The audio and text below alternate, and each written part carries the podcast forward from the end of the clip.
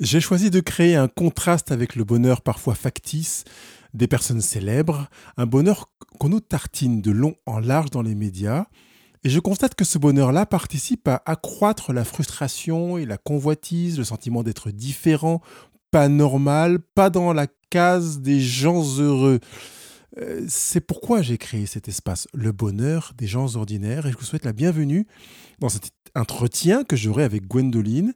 Et j'aimerais qu'en regardant ce bonheur-là, on prenne conscience du vrai bonheur, de réalité qui nous ressemble, de réalité qui nous rassemble, d'une expérience accessible qui vient résonner avec notre quotidien. Je veux qu'on découvre des richesses vécues dans la vie de Gwendoline qui peuvent vous aider aussi dans votre propre vie, une vie ordinaire dans le sens d'une vie simple, d'une vie vraie et heureuse. Et tous ces qualificatifs sont pleinement compatibles avec la vie que vous menez, avec ta vie, avec ses hauts et ses bas. Aujourd'hui, je reçois Gwendoline qui euh, vit à Marseille et qui a accepté de vivre avec moi cette expérience de partage d'une vie ordinaire et heureuse.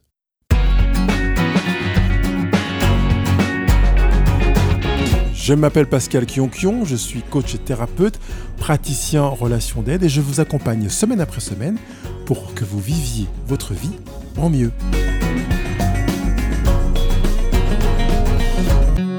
Bonjour Gwendoline. Bonjour Pascal. Est-ce que, euh, je commencerai par cette première question, est-ce que tu es une femme heureuse? Alors, est-ce que je suis une femme heureuse? Pas toujours, mais pour moi, c'est pas un souci parce que le bonheur, c'est pas une destination, mais c'est un voyage. Donc, euh, il y a des jours où je suis très heureuse et d'autres un peu moins. Et pour moi, euh, la vie, elle est faite de haut et de bas. Donc, euh, je m'accommode avec ça et puis en tout cas, je tends vers le fait d'être le plus heureuse possible.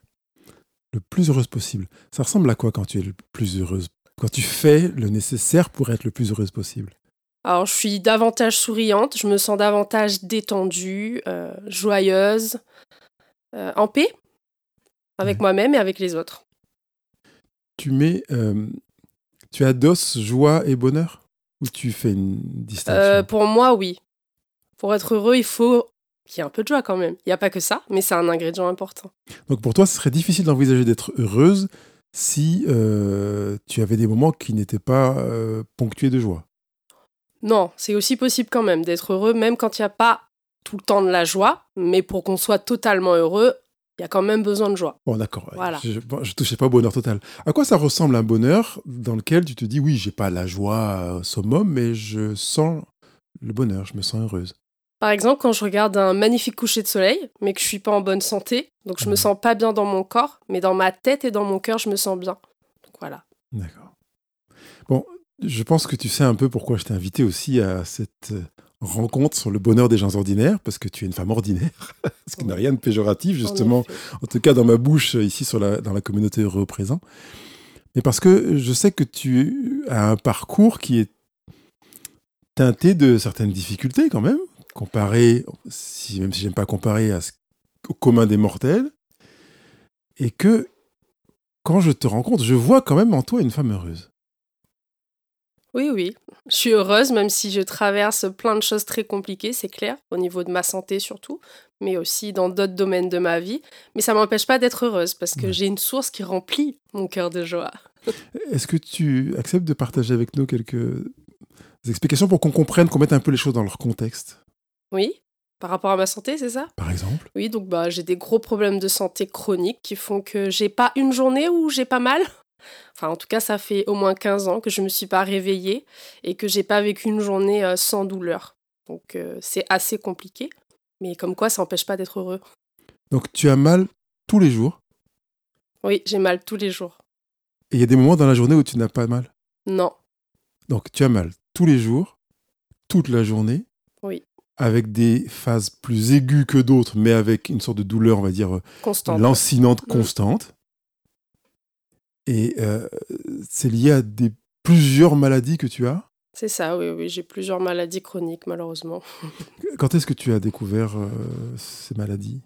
Euh, Là, ça doit faire à peu près 7-8 ans que j'ai vraiment un diagnostic, mais ça fait 15 ans que je suis vraiment en souffrance. En fait, depuis que j'ai commencé mes études à l'étranger, Donc j'ai commencé à avoir des gros gros problèmes de santé et à commencer le long parcours du combattant pour trouver euh, c'était quoi. Oui, parce que tu dis il y a 15 ans et il y a que 8 ans que tu as un diagnostic, ça veut dire que pendant 8 ans à peu près, tu as ramé à te demander ce qui t'arrivait Mm. Qu'est-ce qui comment ça s'est C'est ça, ramé, oui. Bon, une partie j'avais déjà découvert il y a 15 ans, Ouais. mais euh, la plus grosse partie qui me mettait vraiment mal tous les jours et que j'arrivais pas du tout à contrôler, ça a pris ben voilà, 8 ans pour euh, le découvrir et passer par des phases très compliquées d'hospitalisation où vraiment j'ai cru que j'allais euh, bah, mourir. hein. Donc euh, c'est comme ça qu'on a fini par découvrir au fur et à mesure euh, ce qui se passait dans ce corps qui n'allait Ouais. pas. Voilà. Tu dis dans ce corps comme si c'était pas le tien. Ah oui, c'est possible. Oui, oui, des fois, en tout cas, pour supporter la douleur, c'est comme si je m'extirpais un peu de mon corps et que bah, j'essayais de profiter sans penser et sans être focalisée, en tout cas, sur les douleurs, parce que bah, elles sont constamment là. Donc, si je focalise dessus et que je suis juste mon corps, ça va pas, quoi. C'est compliqué. D'accord. Donc pour toi, une manière de prendre de la distance et de, de profiter d'un instant présent, c'est de te d'extraire, de, de- de prendre une distance avec ton corps. En tout cas, j'essaye. Tu vois que ça, oui, si tu essayes, tu as l'impression que ça fonctionne ou? Pas toujours, mais en tout cas, souvent, ça fonctionne. De pas Ouais. être focalisé. Ça, c'est vraiment important. Que je me focalise pas sur euh, ce que je ressens à chaque fois, parce que sinon, bah, bah ça fait mal, quoi. Euh, J'ai compris, au bout d'un moment, ça fait mal, ça fait mal. Et il faut que je puisse penser à autre chose pour que je puisse supporter, en tout cas, la douleur qui est là. Donc malgré ta douleur quotidienne, euh, lancinante et avec des pics, euh, des parts de, de crise, etc., tu arrives à vivre des moments où tu t'extirpes quelque part pour profiter vraiment de l'instant présent. C'est ça. Oui, vraiment, c'est ça. Ça fait du bien, non? Oui, bah oui. Heureusement. Oui, parce que Heureusement que j'ai cette capacité-là, oui. Parfois il m'est arrivé de me demander comment tu faisais. Ah ah, comment je Parce fais? que en fait, là pour l'instant, tu, tu n'as pas donné de, de, de nom. Est-ce que tu peux donner quelques noms de maladies qu'on puisse un petit peu, pour ceux qui ont quelques connaissances, Oui. repérer un petit peu? Alors, j'ai une maladie euh, auto-immune de la thyroïde, donc j'ai une maladie de baisse d'eau. C'est Ouais. une thyroïde qui fonctionne trop Ouais. et trop vite. Et j'ai une polyarthrite rhumatoïde associée à une fibromyalgie. Et puis, il y a d'autres choses encore donc, euh, qui perturbent bien, bien, bien mon corps. D'accord. Mais déjà avec ces trois-là, ça donne un tableau assez sérieux qui permet de comprendre euh, qu'il y a des hauts et des bas. Je parle sur le plan physiologique, c'est-à-dire Mm. que le corps, euh, ça va à peu près bien, puis d'un coup, ça va plus du tout, ça repart, ça se rééquilibre à moitié, ça repart en, en vrille. Voilà, c'est- ta vie quotidienne. C'est ça, oui. Ça. Ouais. Euh, quand tu as été dans ces années avant qu'on pose un diagnostic, on va revenir d'ailleurs sur la, symbolique du diagnostic. euh, Qu'est-ce qui se passait dans ta tête? Comment tu, voyais les choses? Est-ce que voilà, comment voyais-tu les choses? Moi, je voyais ça comme, euh, entre guillemets, un, bah, un chemin pour apprendre quelque chose. C'était pas simple, parce que ça faisait mal, c'est sûr, et que je savais pas exactement ce que j'avais. Après, ça m'inquiétait pas. J'ai jamais été quelqu'un qui s'inquiète de dire waouh, ça peut.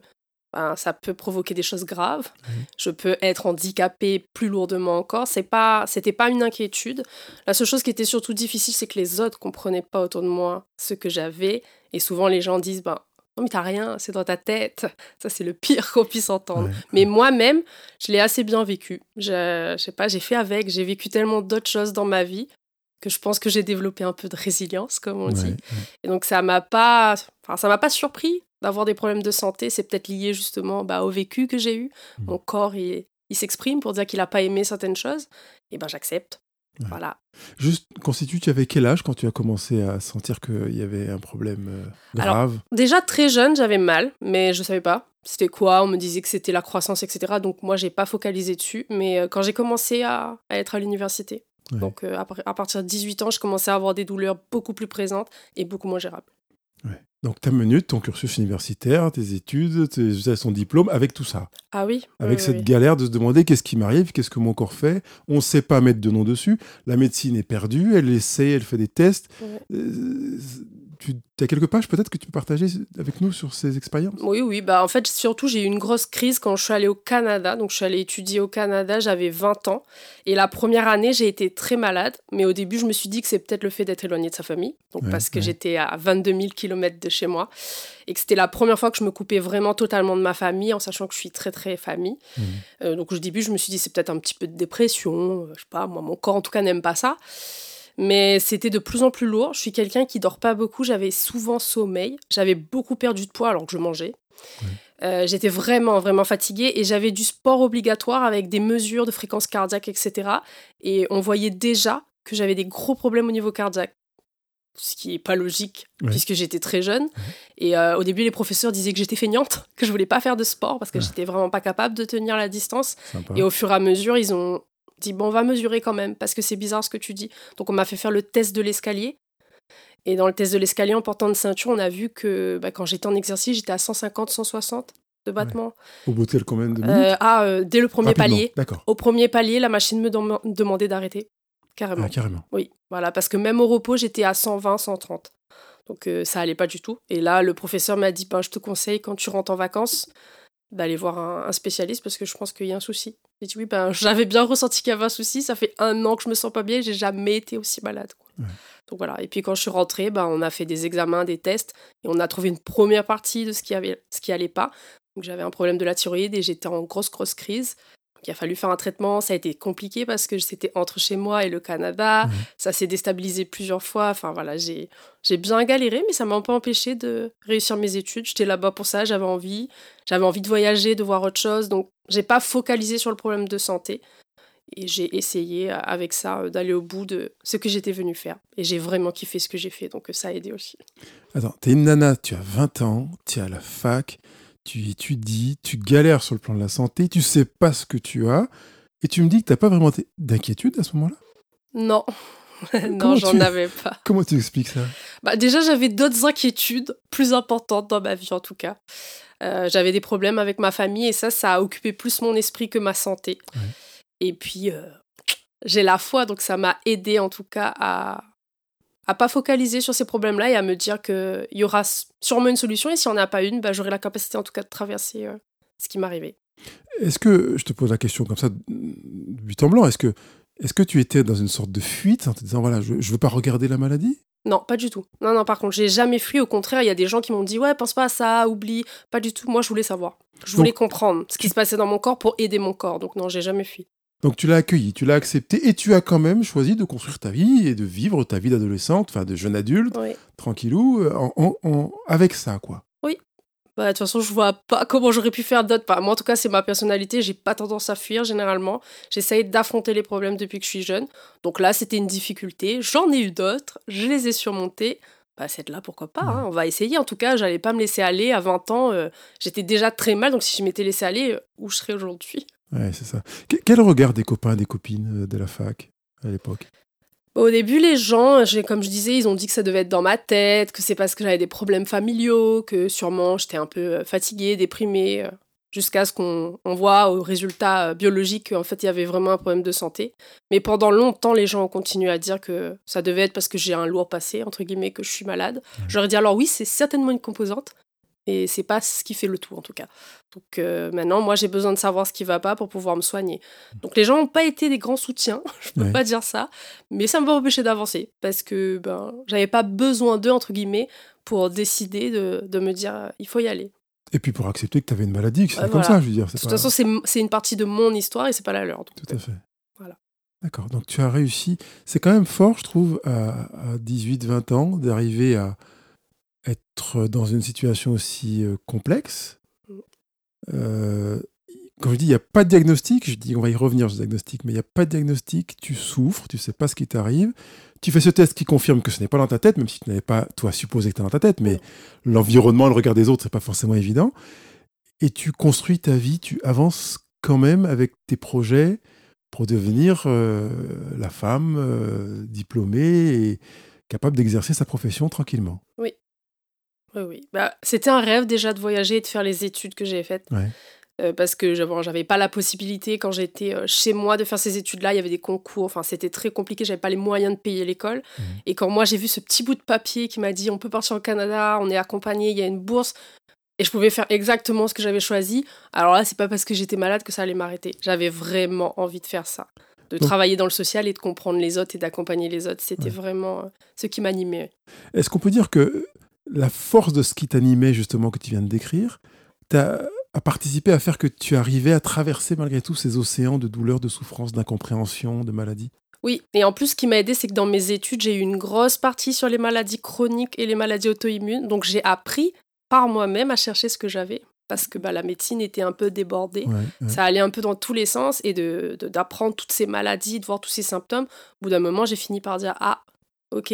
Et dans ce pays-là, il y avait de quoi en fait faire pour aider les gens, Ouais. même si après en France c'était plus compliqué quand je suis revenue. Mais là-bas, vraiment, il y avait un gros accompagnement. Et d'ailleurs, après, avec l'équipe de mon école et l'équipe médicale, j'ai quand même bien été accompagnée. Même si on n'avait pas encore posé totalement de diagnostic, j'ai été quand même écoutée. D'accord. Euh, voilà. Donc tu avais quand même euh, des vis-à-vis en face qui recevaient et Ouais, accompagnaient. qui était sensibilisée à tout ça. Ouais. Donc, euh, c'était important ça. Tu faisais des études de quoi? En éducation spécialisée. Donc, c'était D'accord. pour travailler avec les personnes qui traversent des choses compliquées.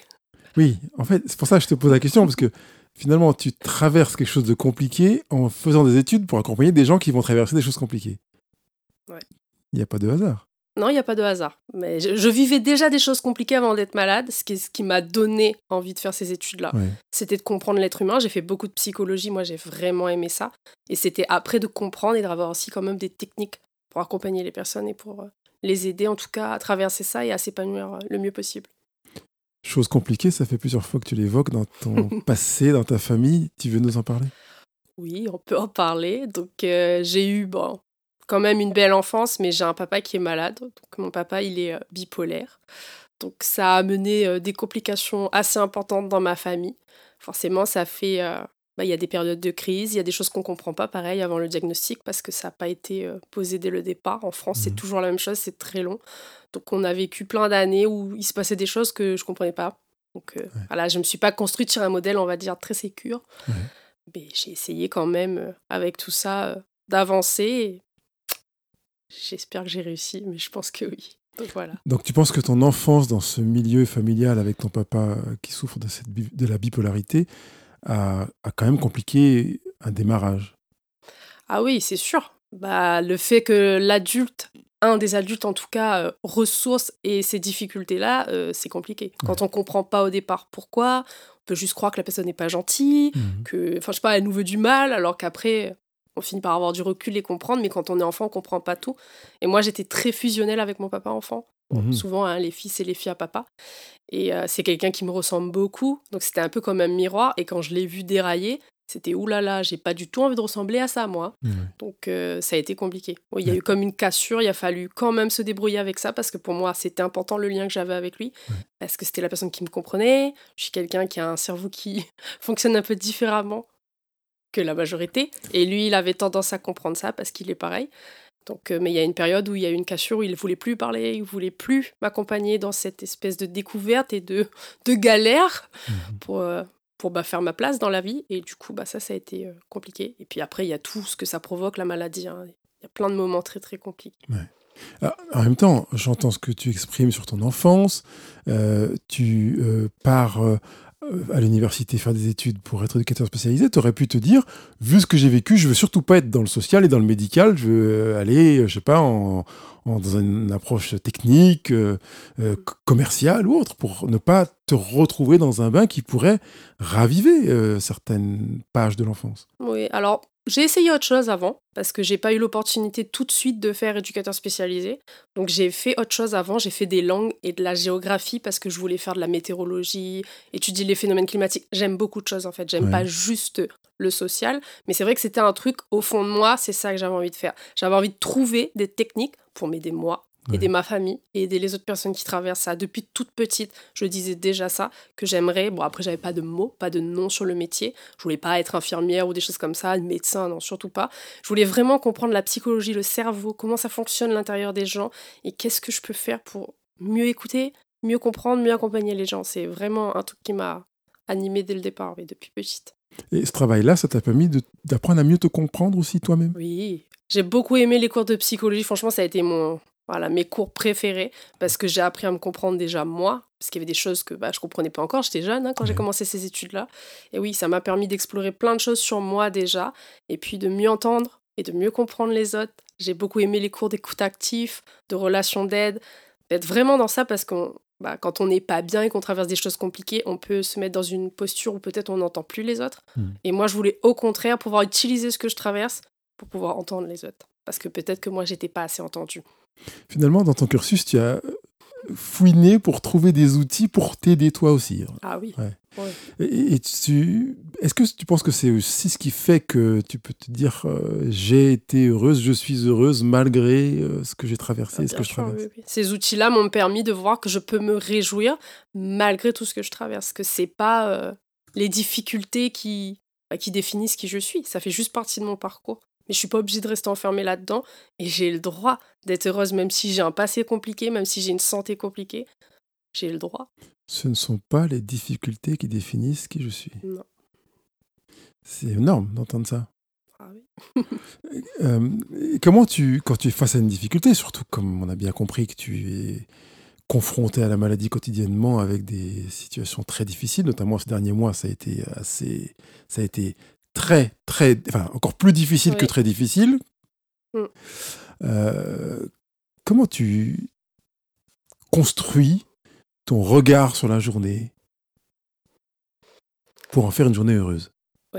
Alors, bah, je vais dire, euh, je commence déjà ma journée dans un moment spécial, c'est que je prends du temps avec Dieu, parce que je suis croyante. Et ça, c'est ce qui détermine ma journée. Je commence pas en lisant, je sais pas moi, les nouvelles, euh, euh, les messages que les gens peuvent m'envoyer, parce que souvent, c'est pas forcément positif, c'est pas toujours agréable. Donc, je commence souvent par de la musique, parce que pour moi, c'est important. Donc, j'écoute de la musique, et puis euh, je passe du temps dans la présence de Dieu, en chantant, en priant, en faisant de la lecture. Et c'est ce qui détermine, en tout cas, le début de ma journée. Parce que souvent, je commence, j'ai mal dès que j'ouvre les yeux. hein. C'est Ouais. pas. euh, ça vient avec le temps, c'est j'ai déjà mal dès que j'ouvre les yeux. Donc, si, si je focalise là-dessus, c'est sûr que je fais rien. Après, il y a des journées plus difficiles où même si je commence comme ça, eh ben, je vais devoir accepter que cette journée-là, je suis limitée. Et donc, l'énergie, il y en a que 10%. Mhm. Et ben, je fais avec. Ça, j'ai appris que quand on a une maladie chronique, c'est ça. Il y a des jours où on a 80%, ça c'est exceptionnel, Ouais. mais la plupart du temps, on a entre 10, 10 et 30% d'énergie. Et il faut faire des choses avec ça, parce qu'en plus, moi, je suis pas une fille qui aime rester chez elle, qui aime rien faire. Je suis plutôt, voilà, speed, j'aime bouger. J'aime être vivante, quoi. Ouais. Et ça, ça a compliqué la tâche, la maladie, beaucoup. Mais j'ai appris à jongler, en tout cas.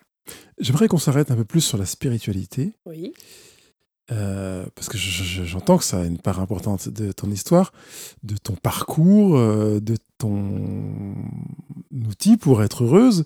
Donc j'aimerais un peu plus comprendre ça, surtout que euh, on développe sur- aussi l'importance de la spiritualité pour être heureux, parce que c'est difficile d'être heureux s'il n'y a pas du tout de part la spiritualité. Oui. Euh, Gwendoline, avant de m'arrêter sur la dimension spirituelle que je voudrais euh,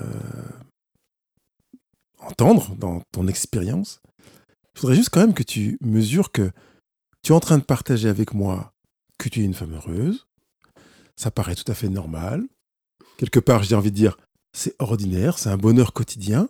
Alors que tu me dis que tu as, euh, tu m'en as donné que trois sur les sept maladies euh, que tu as, euh, que euh, ta famille, c'est pas évident, la relation avec ton père, que au, au passage, on l'a pas dit, mais tu ne peux plus travailler Non, en effet. parce que trop de douleur et que en tant qu'éducateur spécialisé euh, où tu travailles avec les jeunes enfants, ce que tu préférais, eh ben, il y a plein de gestes que tu ne peux plus faire au quotidien parce que ça aggrave les douleurs qui sont installées. Et je, et je me dis, mais est-ce que tu te rends compte que tu considères comme étant compatible le fait d'avoir tous ces troubles, ces difficultés, ces galères quotidiennes et, et- et avec des, des crises en plus aiguës et d'être heureuse? Oui.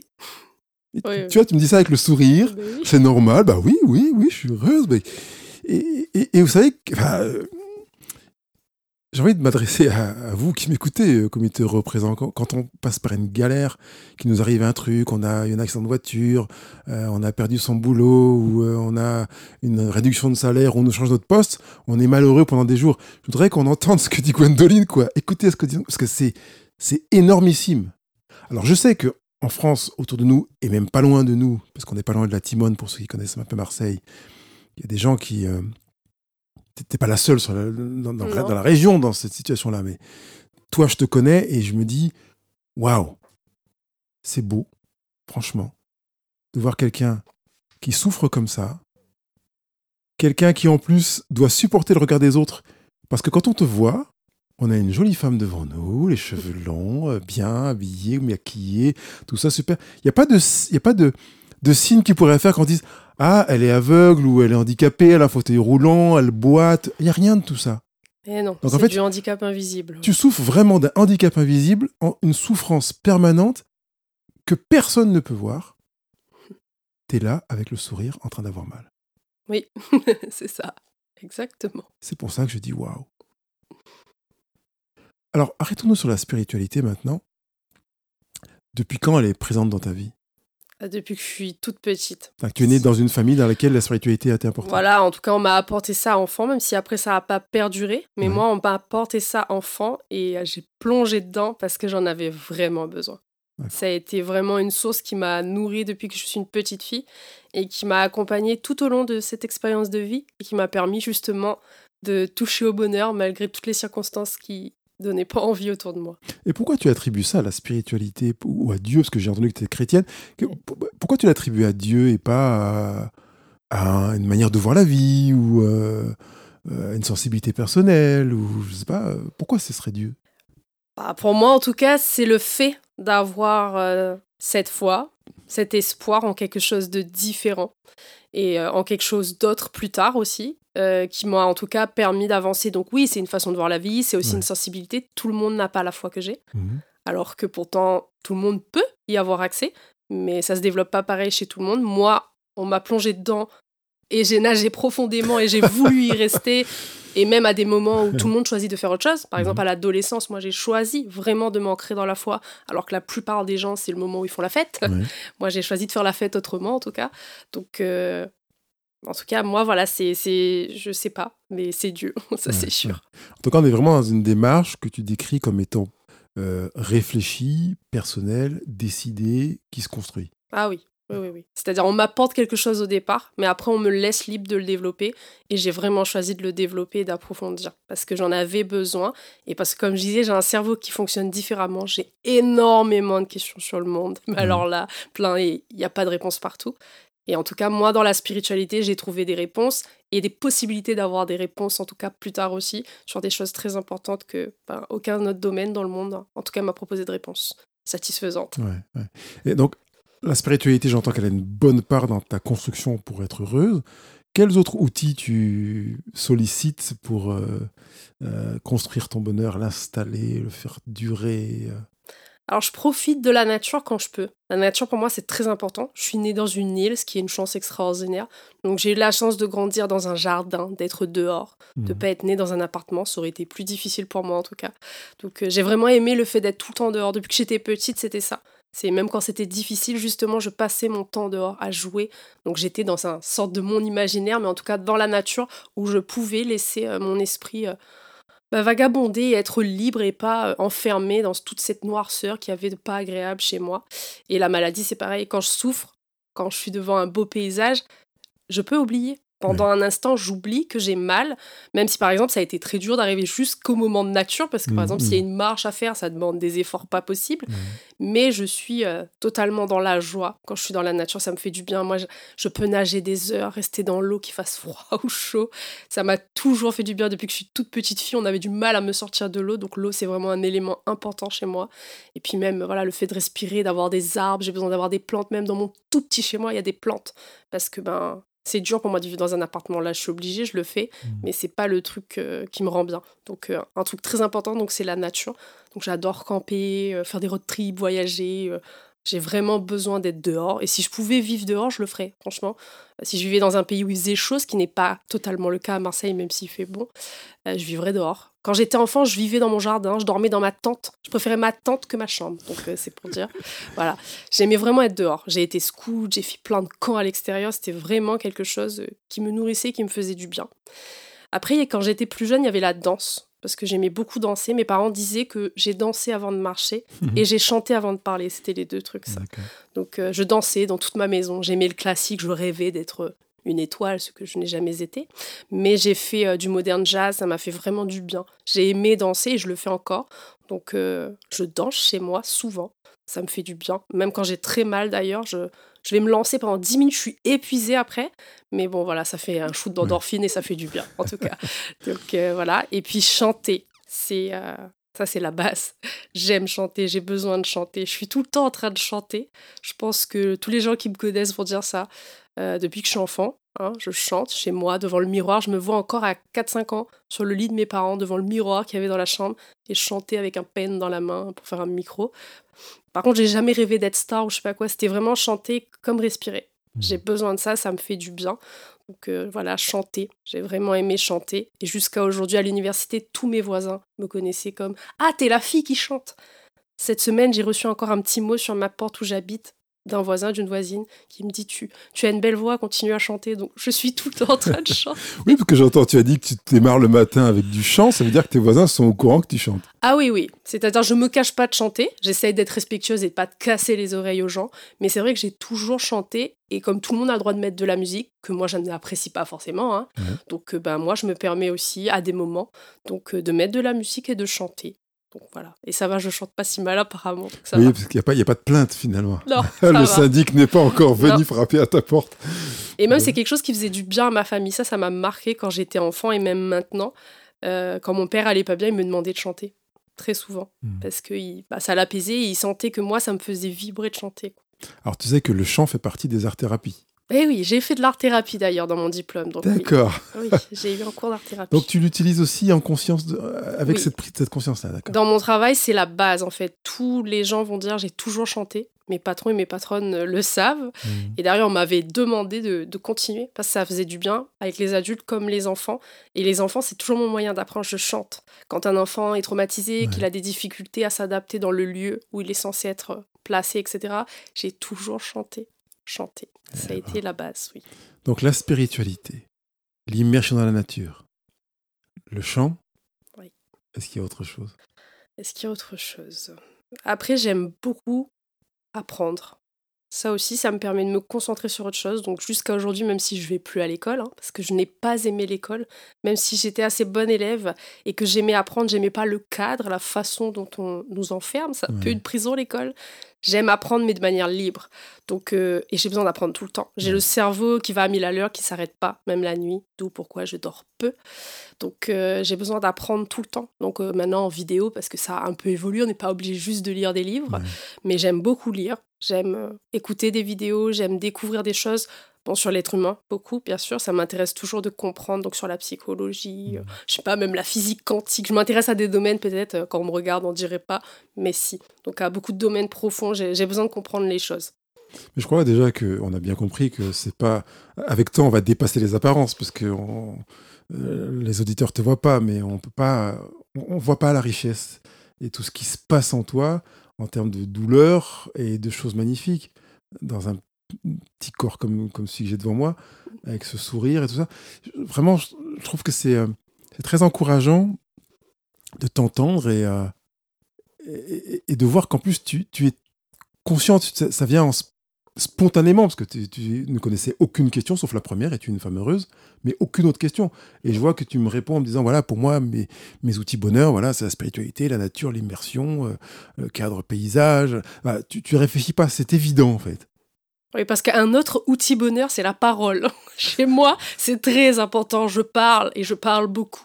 C'est ce qui permet d'extérioriser, de comprendre et de vraiment, moi, si je pouvais plus parler, j'irais pas bien. Ça, ça serait vraiment un coup difficile. D'ailleurs, on m'a proposé une opération qui pourrait toucher à mes cordes vocales. J'ai dit, c'est hors de question. J'ai dit, si je peux plus parler et je peux plus chanter, euh, là, je vais perdre quelque chose de. Voilà, ça va être difficile à s'adapter. Je le ferai parce qu'il faudra, mais ça va être complexe. Parce que moi, la parole, c'est pour moi, ça libère. Et ça permet de, bah, de grandir, de s'épanouir, de guérir. Enfin, c'est très utile, quoi.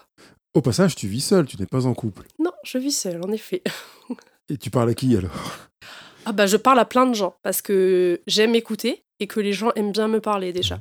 Donc je fais pas que parler, j'écoute aussi, mais je peux aussi partager du coup avec plein de gens. Je passe beaucoup de temps au téléphone, euh, sur les réseaux en tout cas pour discuter avec des gens. Ça peut m'arriver d'aller même sur des forums parce que j'aime parler et j'aime bien écouter.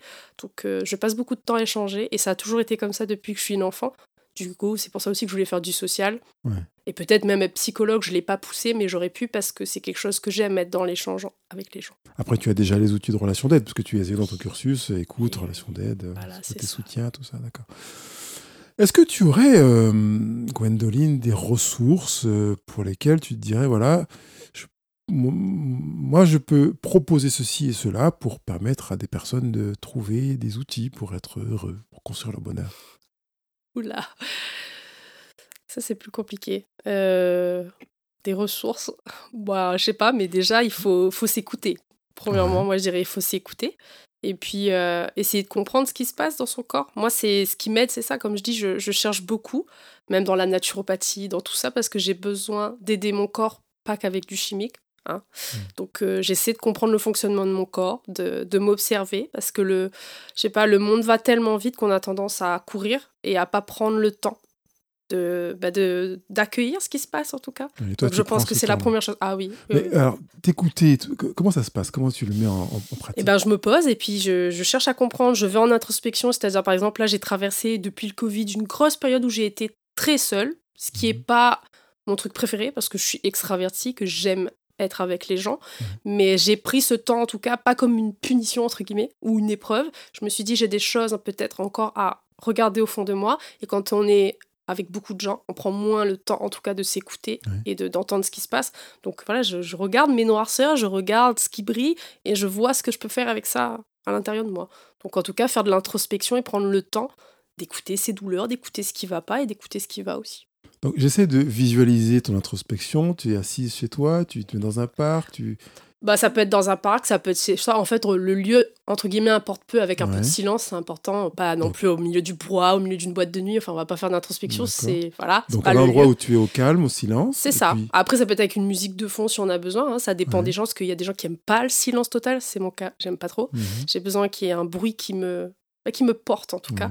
Donc, euh, et prendre le temps de réfléchir, ça peut être aussi à travers des lectures, bien évidemment. Moi, j'ai dit, j'ai beaucoup lu de choses sur les thèmes qui me touchaient. Par exemple, pour régler les traumatismes que j'ai pu avoir liés à mon passé et à mon enfance. Qu'est-ce qui fait que, par exemple, j'ai des mots MAUX, justement, parce que c'est des mots qui ne sont pas sortis de moi.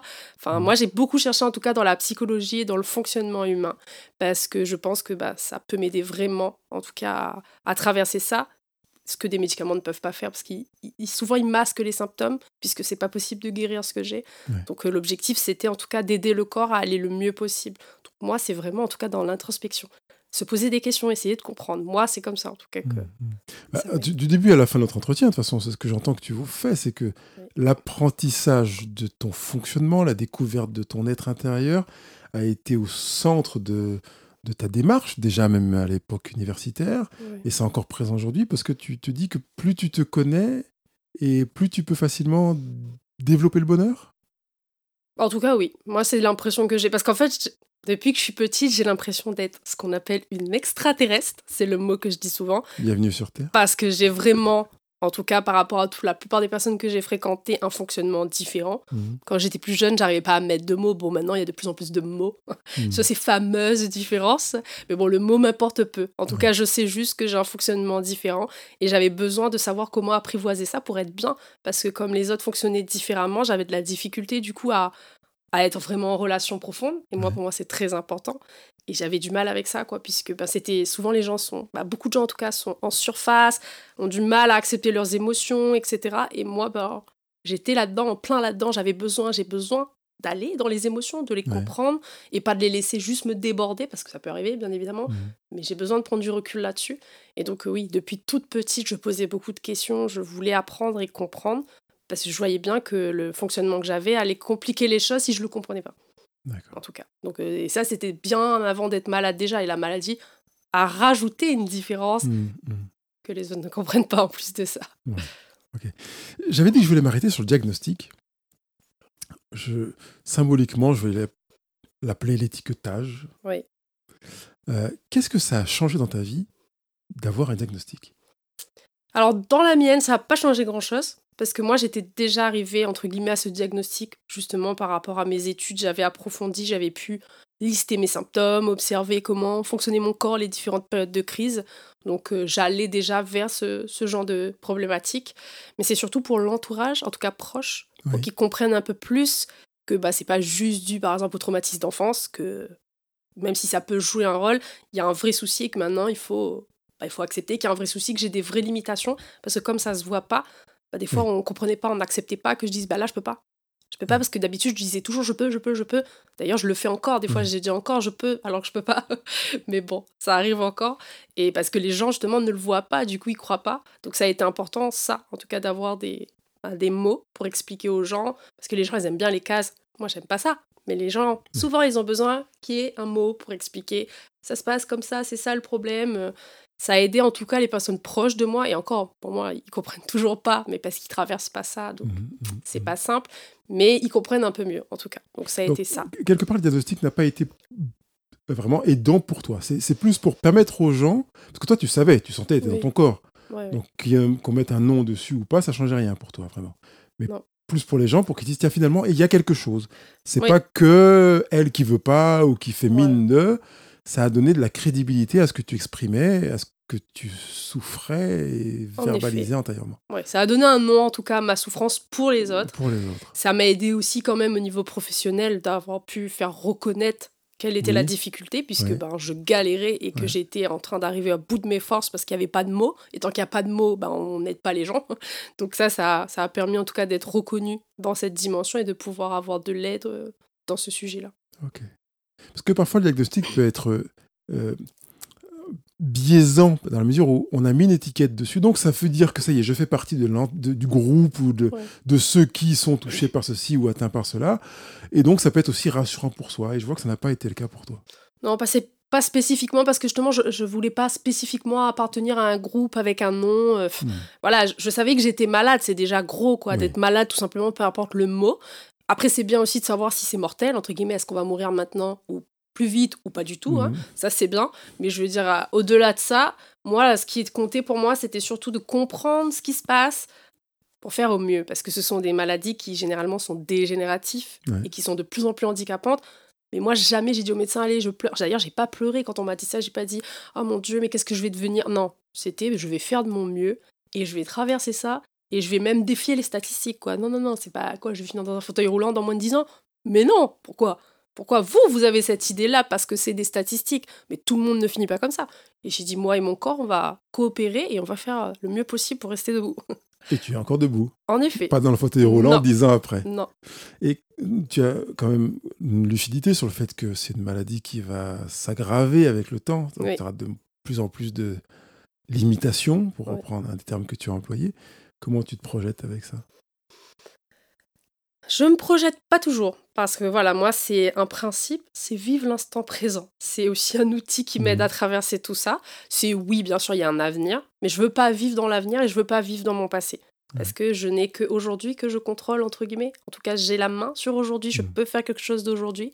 Donc j'essaye pas de je suis pas quelqu'un, tu me demandes qu'est-ce que je vais faire dans 5 ans je sais pas. Dans 10 ans, je sais pas. D'ailleurs, j'aime pas ce genre de questions. J'ai dit, je vais, je vais faire de mon mieux, je vais être là, je vais être vivante, je vais être heureuse. Enfin, voilà, c'est ce que j'espère, peu importe euh, ce sera quoi les projets. J'ai jamais fait des gros projets comme ça, même avant de savoir que j'étais malade, de toute façon. C'était dans la vie, je vais vivre ce qui est pour moi et je vais faire le mieux pour que ce Mhm. soit top, en fait. Mais j'avais pas des gros objectifs euh, qu'on vise comme ça, pas spécifiquement. Donc ça, ça m'a pas empêché, en tout cas, de. Voilà, je, je me projette, je vais être vivante. C'est le plus important. Je vais être vivante et je vais être bien. Parce que si je vais être vivante et dépressif, non, c'est pas cool. Mhm. Donc je vais être vivante et faire de mon mieux pour être bien. Voilà. Dans dix ans, on fait le point. Tu oui. seras vivante, heureuse, avec le sourire toujours, oui, oui.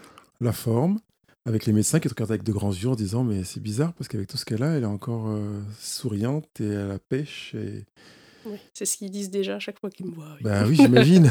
parce que c'est un peu ce que je me dis quand je te vois. Donc je me dis Oui, ils doivent se dire ça dans le corps médical. Parce que quand on voit les, les- les résultats d'examen et qu'on te voit à côté, on se dit Bah. euh, Mm. Et ça va, madame? Ouais. La réponse est oui.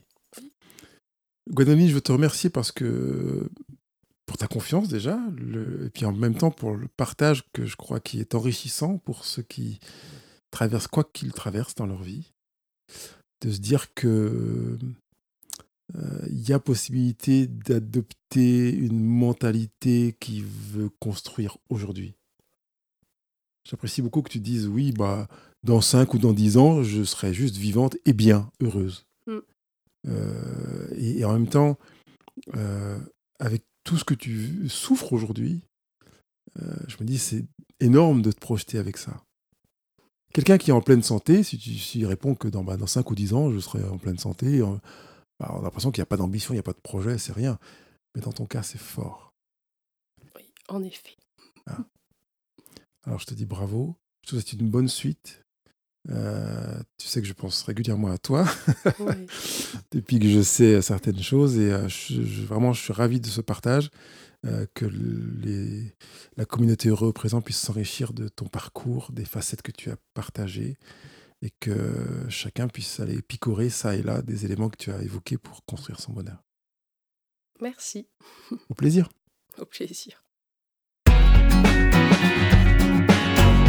Vous avez été enrichi par le témoignage de Gwendoline et euh, vous voulez aussi participer à cet événement Le bonheur des gens ordinaires. Vous pouvez vous inscrire directement dans la page euh, du, la retranscription de ce podcast, dans les commentaires en disant voilà, je suis intéressé. Et puis on, fera le nécessaire. Pour cela, je compte sur vous pour les commentaires sur les réseaux sociaux, euh, vos étoiles, vos questions, et puis pour travailler sur votre bonheur, évidemment.